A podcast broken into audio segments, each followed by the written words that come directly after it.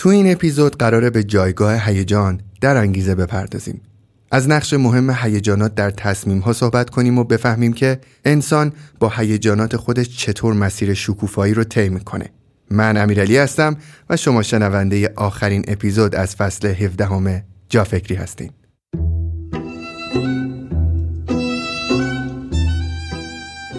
خدمات کسب و کارهای آنلاین چقدر در بهبود کیفیت زندگی شما تاثیر داشته؟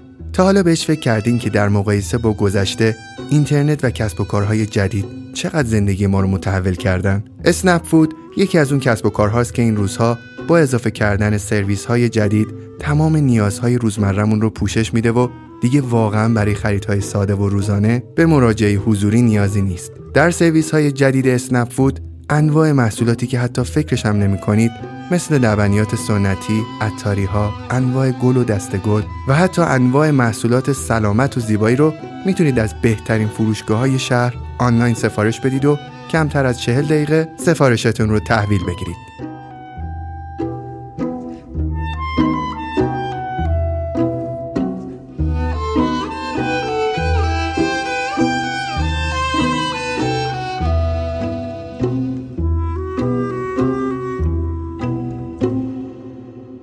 دکتر صاحبی عزیز سلام. چقدر زود رسیدیم به اپیزود ششم. سلام عرض کنم خدمت شما.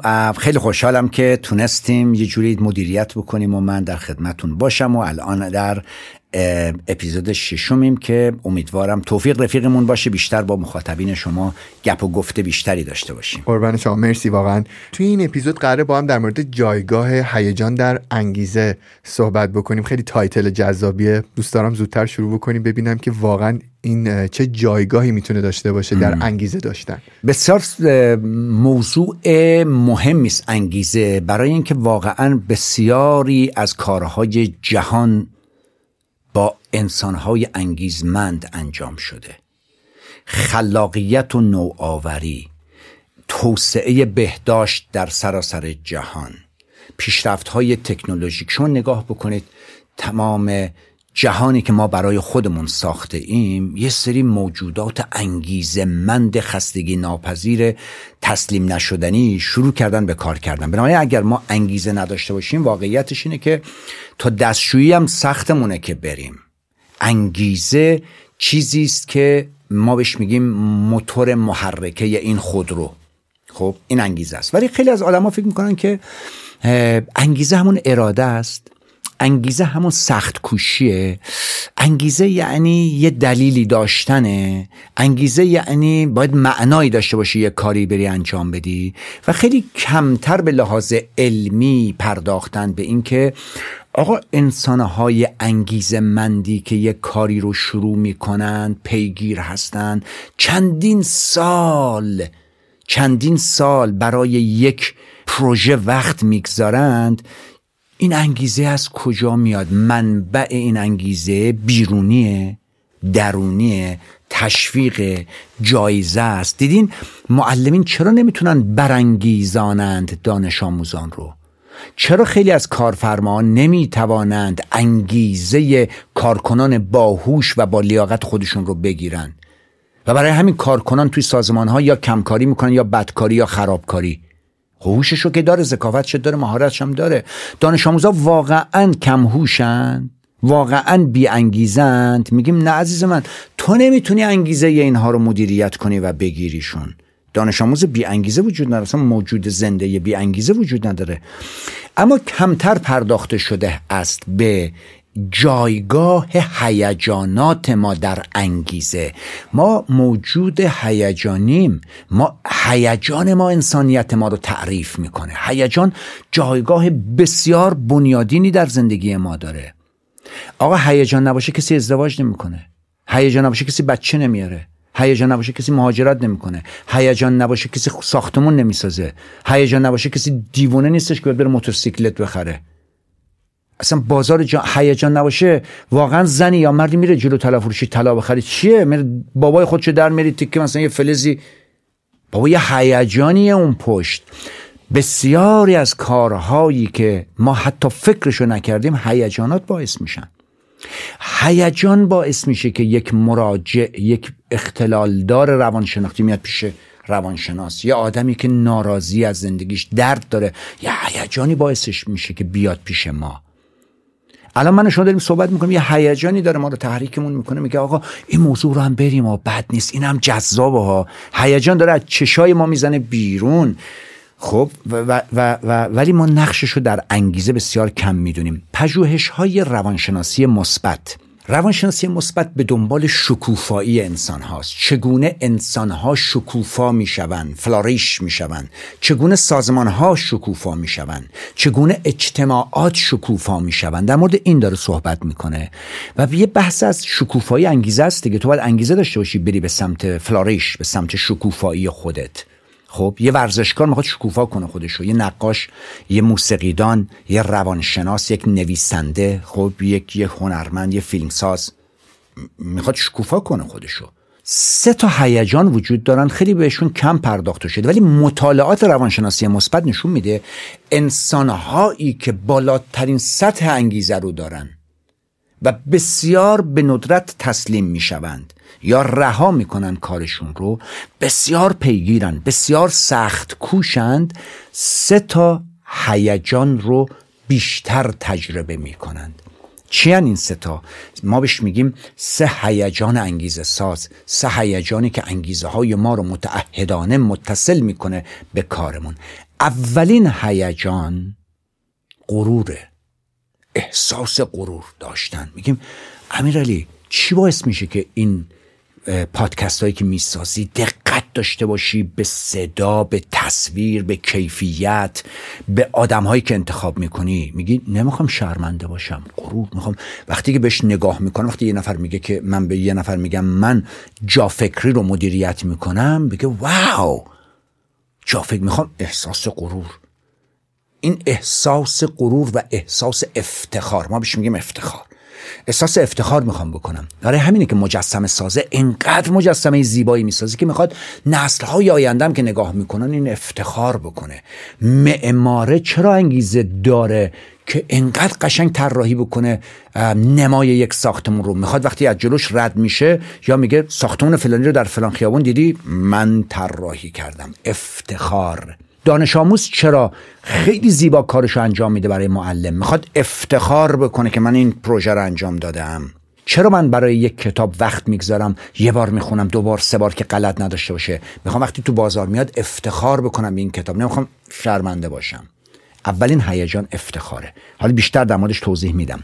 دومین هیجان بسیار نقش داره در انگیزمندی ما. بهش میگیم سپاسمندی.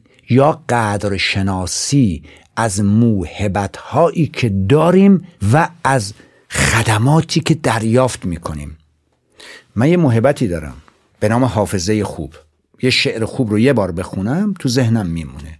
یه اسم یه آدمی رو میشنوم یادم میمونه. یه مطلبی رو که می‌خونم می‌تونم این رو بیاد بیارم. چقدر قدر شناسی می‌کنم میگم. وای من واقعا سپاسگزارم از حافظه خودم. چقدر خوبه که من این حافظه خوب رو دارم. یه نفر دیگه یه بدن قشنگی داره که خیلی سالمه می‌تونه کوهنوردی بکنه. چقدر از بدنش سپاسگزار بدنشه. چقدر قدردان این بدن است. یا اینکه he takes it for granted. یعنی بدیهی فرض همه دارن اینو دیگه. یه مادر خیلی خوب داریم. یه خانواده منسجم داریم. آقا یه دایی داریم که به ما توجه داره. فقط تمرکزش به زندگی خودش نیست. چقدر سپاسمند این دایی هم. چقدر این رو مرور می‌کنم. میگم چه خوب همه اینجور دایی ها ندارن ها. من چون دایی بسیار نابی داشتم در طی دوران تحولم و بسیار شخصیتم زندگیم رو مدیونشونم میگم واقعا من رفیقایی داشتم نداشتن این دایی رو. منم همینطور. نداشتن اینو و من میگیم چقدر من سپاسمنده اینم. من بابای من با اینکه تحصیلاتش کم بود ولی به ایژوکیشن و به تحصیلات بچه‌هاش بسیار حساس بود. جدی و حساس.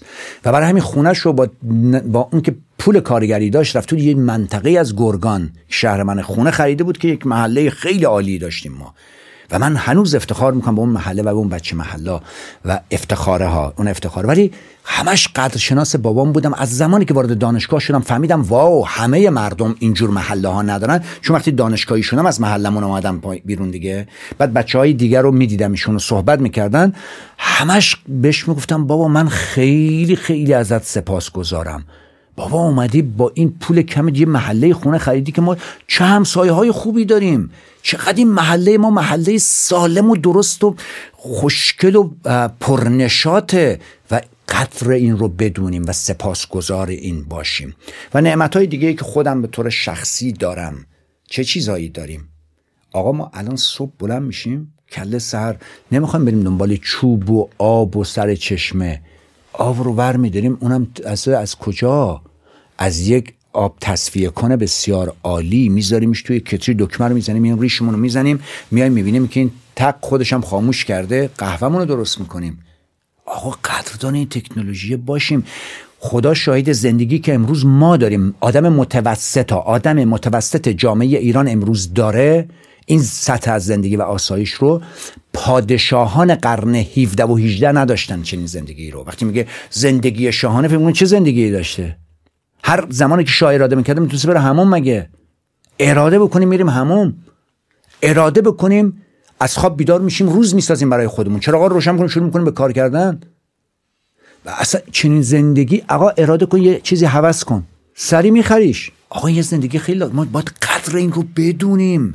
و دائما بگیم واو چقدر خوبه.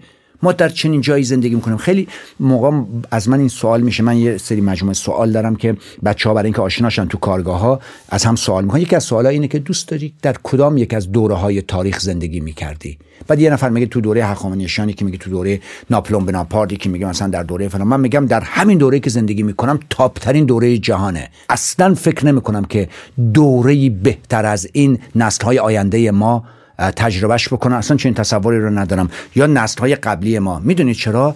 یه شجریان بوده اونم تو عصر ما بوده. آقا کسی که تمام دستگاه های موسیقی اصیل ایران رو به زیباترین نحو برگزار کرده و وای دیوانه شدیم ما از کنسرت های این. یک لذتی بردیم. ما توی توی این دوره ما مرزیه رو داشتیم. واو اصلا صدای بانوی اینجوری دیگه نداشته ایران که قمر هم صداش به صدای این نمی‌رسیده.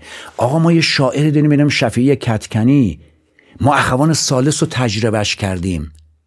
ای درخت معرفت جز رنج و حیرت چیست بارت یا که من باری ندیدم هیچ بر اون شاخ سارت یا زمستان از سلامت را نمی‌خواهند پاسخ. آقا شعرهایی که تو زبان مردم هست و اینا سرودن. ما فیلسوفانی داریم که اصلا هیچ ایران به این اندازه فیلسوف نداشته. اقتصاددان تکنولوژیست. ایران یک زمانه بسیار عالیه داریم. میگم الان قدر اینا رو می‌دونیم. که هر زمانی یه آثاری از این بزرگان فن و تکنولوژی و هنر و ادبیات و فلسفه نگاه می‌کنیم میگیم آقای در زمان فردوسی یه فردوسی بوده فقط اونم تازه بابای بزرگ من که توی شمال زندگی می‌کرد که اصلا فردوسی رو نمیشناخته. می‌دونیم ما الان فردوسی نداریم ولی می‌دونیم یه آدمای سترگی داریم موشنگ ابتهاج رو داریم. شعر میگه که اخوان سالس شعرشو با شعر حافظ اشتباه می‌گیره. نصف شب زنگ می‌زنه به, به شفی میگه شفی این شعری که حافظ گفته من تو دیوانش پیدا نمی‌کنم. کجاست؟ میگه کدوم شعر میگه این شعر میگه بابا اونه که سایه گفته شعر رو. تو شوفه بکن ما یه شاعری داریم در این حد. و در این عصر داریم زندگی می‌کنیم. قدردان اینها هستیم یا نیستیم؟ قدر شناسی منظورم اینه که این, این انگیزه میده به ماها. که نگیم وای چه زندگی بی خودی. کاش که من در دوره هخامنشی به دنیا میام هخامنشی به دنیا می‌دونی از شش ماه یه بار می‌تونستی بری همون مثلا کی می‌تونستی بری؟ یا تو اصر ناپلون بناپارت یا مثلا در فلانجا قدردار ما خیلی چیزا نداریم ولی یه چیزهایی رو هم داریم. قدر شناسی. یکی از انگیزه سازاست وقتی قدر آن چیزهایی که داریم رو می‌دانیم بعضی میگه اگه قدر شناسی بکنیم. قانع نمیشیم دیگه حرکت نکنیم. میگیم اتفاقا انگیزه می‌سازه. چون این چیزهایی که داریم رو قدرش رو می‌دونیم بعد انگیزه داریم بریم به سمت چیزهای بیشتر و گیواپ نکنیم تسلیم نشیم. دکتر من میگم چقدر احمقانه به نظر می‌رسه وقتی که تو تمام یک روز رو در گرسنگی سپری کردی و شب وقتی میای دستتو می‌کنی تو جیبت می‌بینی مثلا 200 هزار تومان پول داشتی و نمی‌دونستی. یعنی شما تمام روز رو با حس گرسنگی گذروندی و می‌دیدی که تو خیلی راحت می‌تونستی مثلا دوازده هزار یه غذای خیلی خوشمزه بخوری. پیدا نکردن این ثروت ها تو زندگی ما اینکه ما فکر می‌کنیم ثروت فقط پوله باعث میشه که یه کشف نکردن ثروت ها باعث میشه همونقدر ناکام زندگی بکنیم. سالها بعد بفهمیم که ما چقدر ثروت داشتیم واقعا.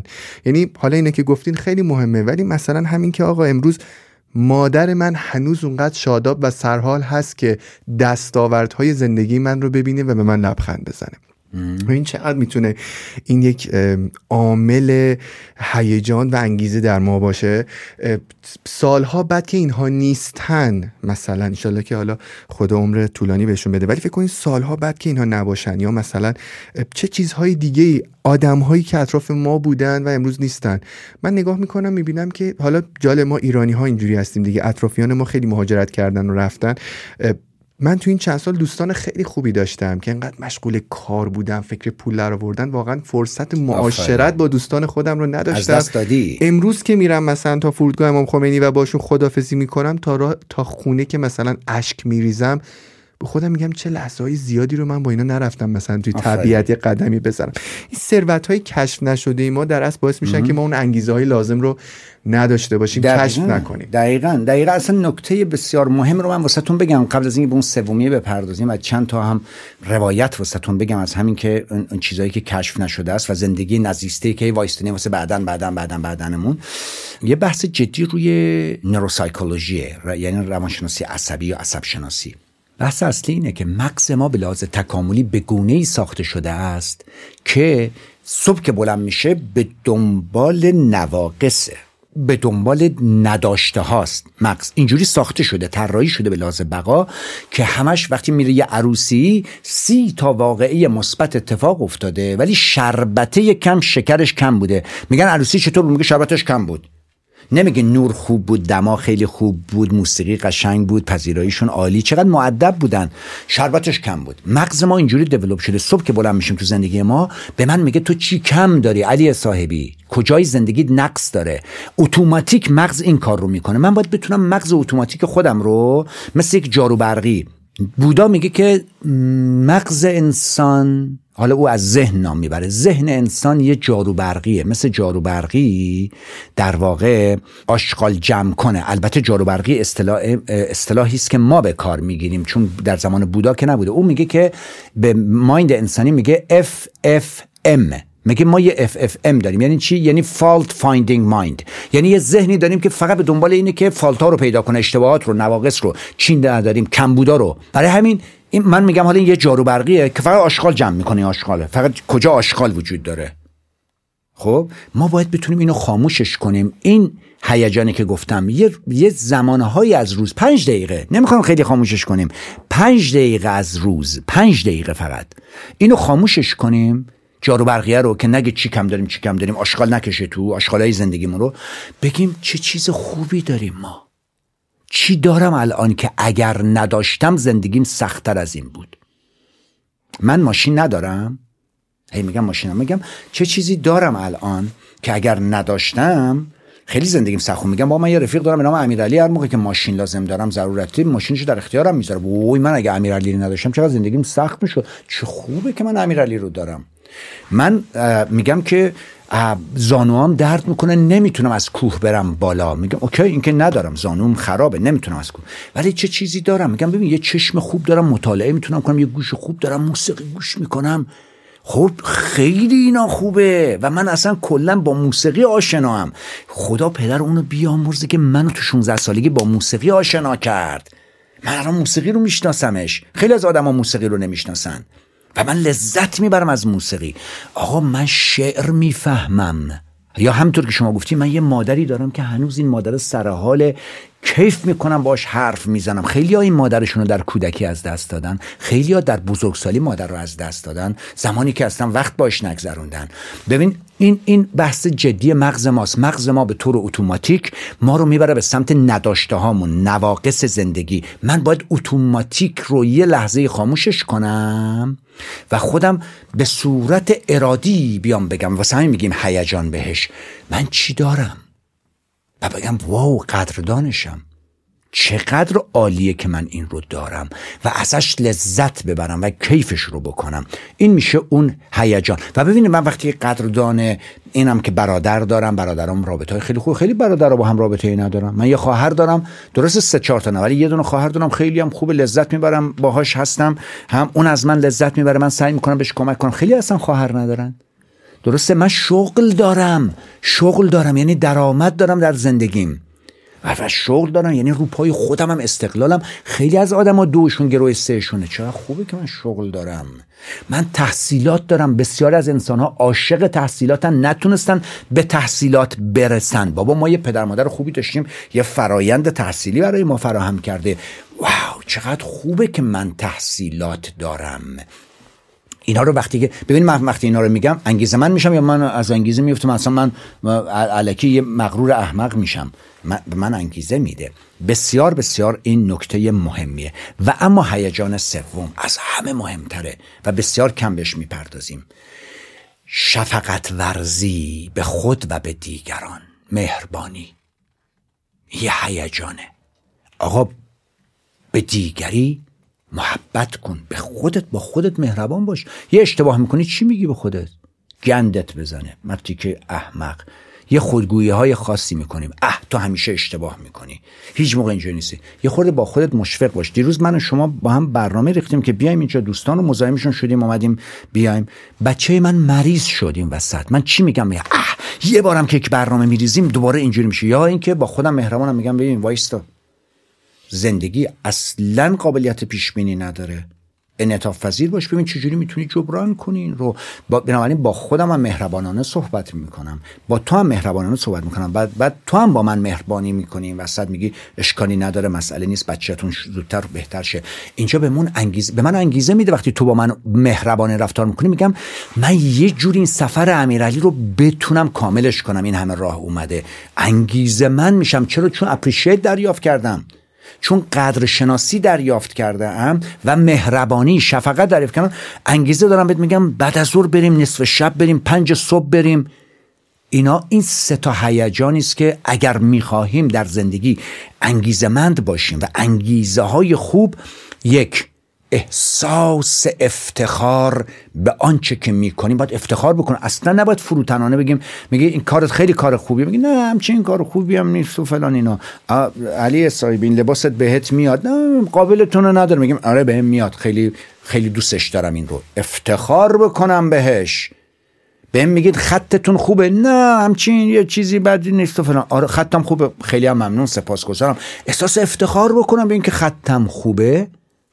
خب یعنی در واقع اینا رو خیلی بدیهی فرض نکنه یا خیلی فروتنانه نه. افتخار به معنی این نیستش که غرور بیجا برای برتری طلبی نسبت به انسان دیگر و تحقیر دیگران به رسمیت شناختن آنچه که هستیم.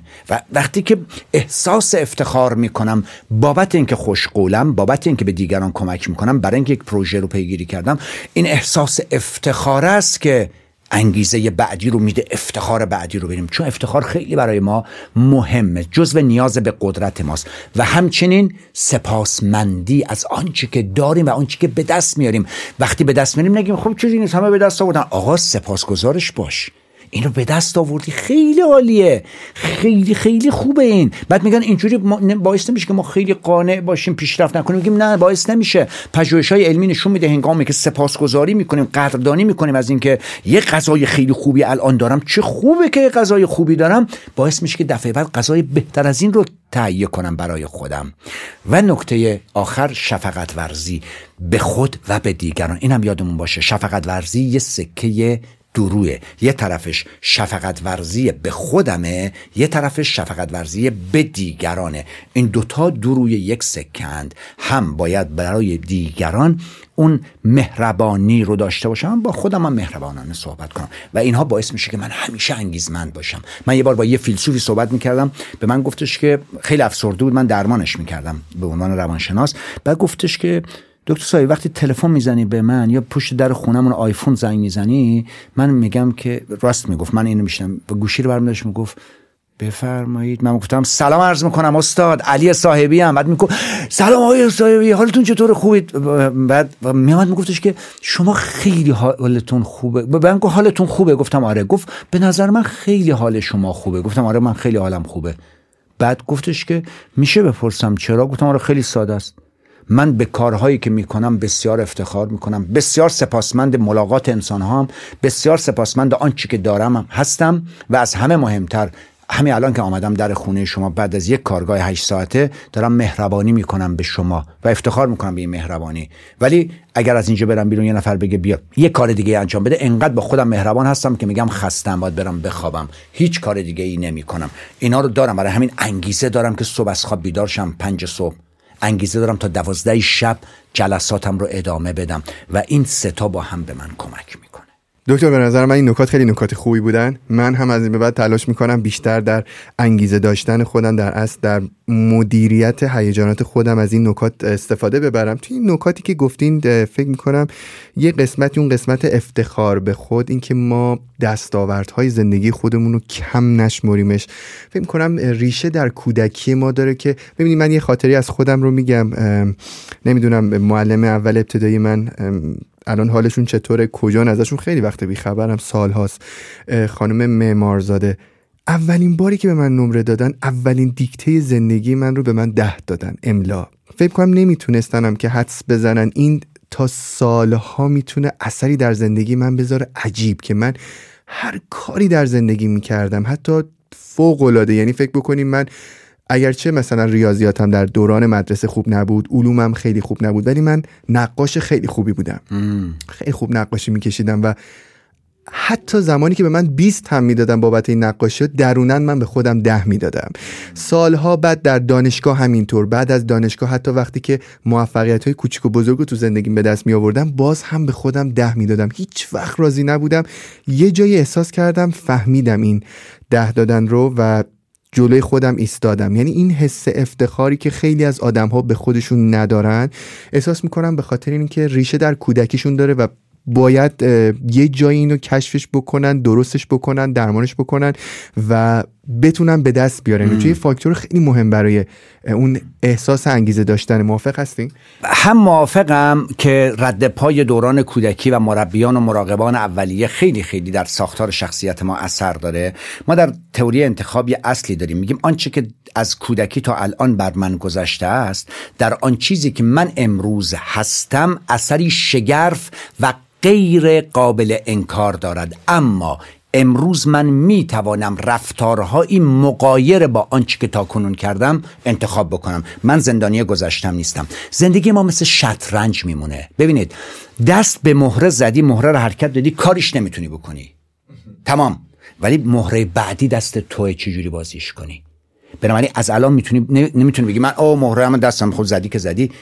الان ببین چجوری با مهرهات می‌تونی بازی کنی. اینجا در اختیار توه. بنابراین ما آره معلمین ناآگاه والدین آگاه همسایگان ناآگاه برادر و خواهر بزرگ ناآگاه و حتما به ما چیزهایی رو القا کرده ان درسهایی رو به ما آموختن اساسا ما میگیم شستشوی ذهنی دادن. اسم دیگرش در روانشناسی تحواره است. تحواره های خاصی برای ما ساختند یعنی در واقع تصویر ذهنی که من از خودم دارم یه بخشش این تصویر اجتماعیه یعنی آینه است که اجتماع به من تابونده. اما من دست بسته و زبان بسته و قربانی گذشته خودم نیستم و قربانی اجتماع. من می توانم در الان بازی جدید رو روی صفحه شطرنج بکنم مهره ها رو یه جور دیگه حرکت بدم. پس من می‌تونم رفتارهایی مقایر با رفتارهای الان کنم. بابام گفته هر موقع بیست گرفتی مغرور نشو ها. این خوب نیستش من الان می‌تونم بگم 20 خیلی خوبه. الان افتخارشو می‌کنم. فردا 18 شدم که شدم. دوباره برای 18 هم یه کاری می‌کنم. الان اگر یه کار نیکویی کردم و دیگران خوششون میاد الان احساس افتخارش رو تجربه می‌کنم مزه می‌کنم میچشم طعم لذتش رو. اگه یه بار دیگه هم نشد خب اونجا هم نشده دیگه. و, و الان از میگه آقا نعمتی که داره الان قدرش رو بدون میگه بابا مغرور نشو فردا مرتبه پاد میشکنه. میگیم الان که پام سالمه الان قدر شناسی سپاسمندی پامو دارم. پام اگر شکست حالا اون موقع هم شکسته دیگه. و در واقع علمی فکر می‌کنم. علم نمیگه بهت که تو اگر سپاسمندی و قدر شناسی بکنی از آنچه که داری فردا ازت گرفته می‌شود. اینا توهم اینا خرافه است. ما باید حتما با خودمون مهربان باشیم با دیگران هم مهربان باشیم. انگیزمون با میره بالا.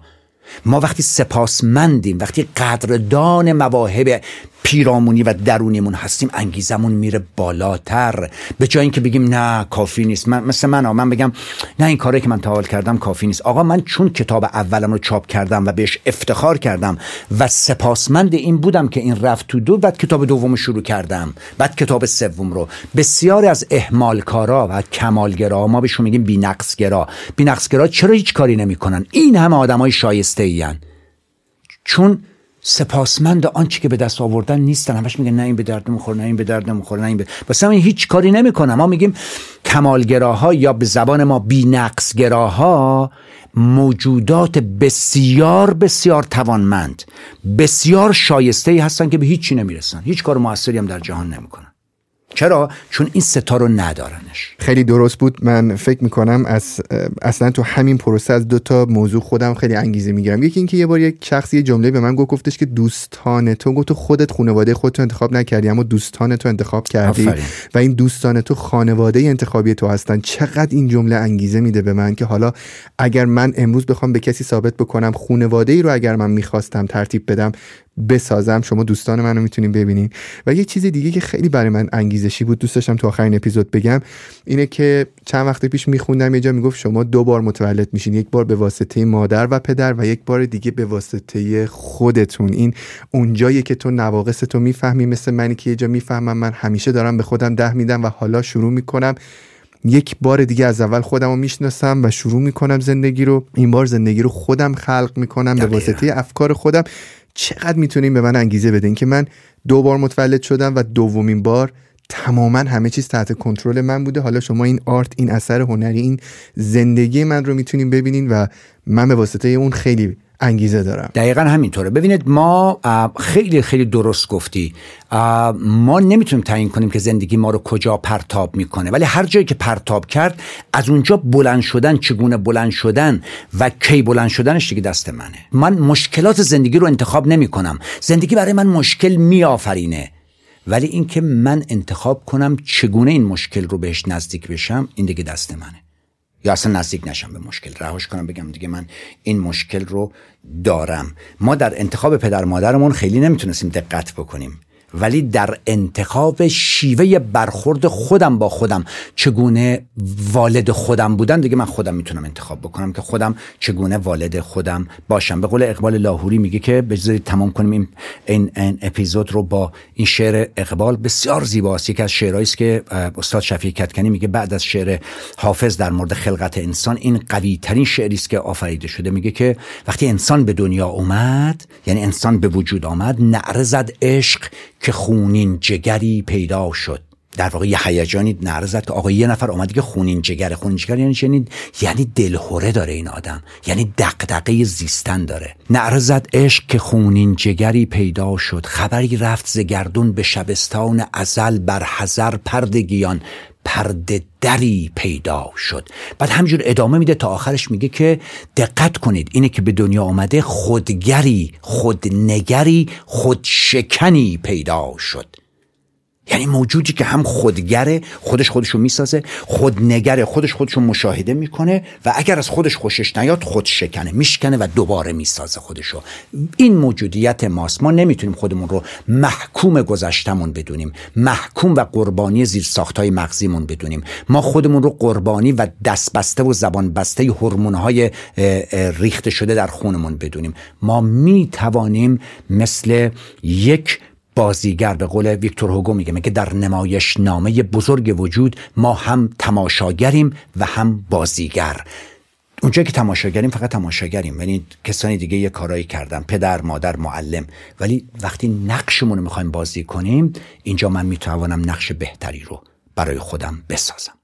خیلی ازتون ممنونم. دکتر بابت تمام صحبت ها بابت تمام این درس ها که می‌دونم جمعوریشون کنار همدیگه انتقالشون که شما امروز انقدر درش متبهر هستین قطعا لازمش مطالعات زیاد تجربیات زیاد در طول سالها و شنونده بودن تجربیات بقیه آدم هاست. کاملا قدردان هستم و امیدوارم همینطور که همیشه میگم اون شکلی که من می‌تونم ازشون استفاده کنم و استفاده بردم بقیه شنوندگان و بینندگان جافکری هم ازشون استفاده برده باشن. مرسی واقعا ازتون ممنونم. منم سپاسگزارم از شما. امیدوارم که به کار مردم خوب ایران زمین بیاد و ما به اندازه پرمگسی به اندازه پرمگسی همه ما به آبادی ایران و به اصلاح ایران کمک بکنیم.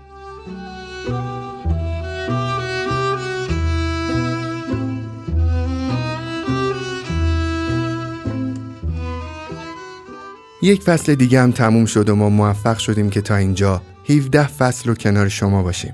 بدون شک حمایت های شما، پیگیری ها و انگیزه های شما بوده که باعث شده این راه پر از فراز و نشیب و طی کنیم و امروز 900 هزار فکر رند باشیم. می‌خوام بدونین که قدردان زحمات شما هستیم و تلاش می‌کنیم که باز بهتر و با کیفیت تر برگردیم. تا فصل دیگه و صحبت های دیگه مواظب خودتون و فکراتون باشید اهالی جا فکری. خداحافظ. thank you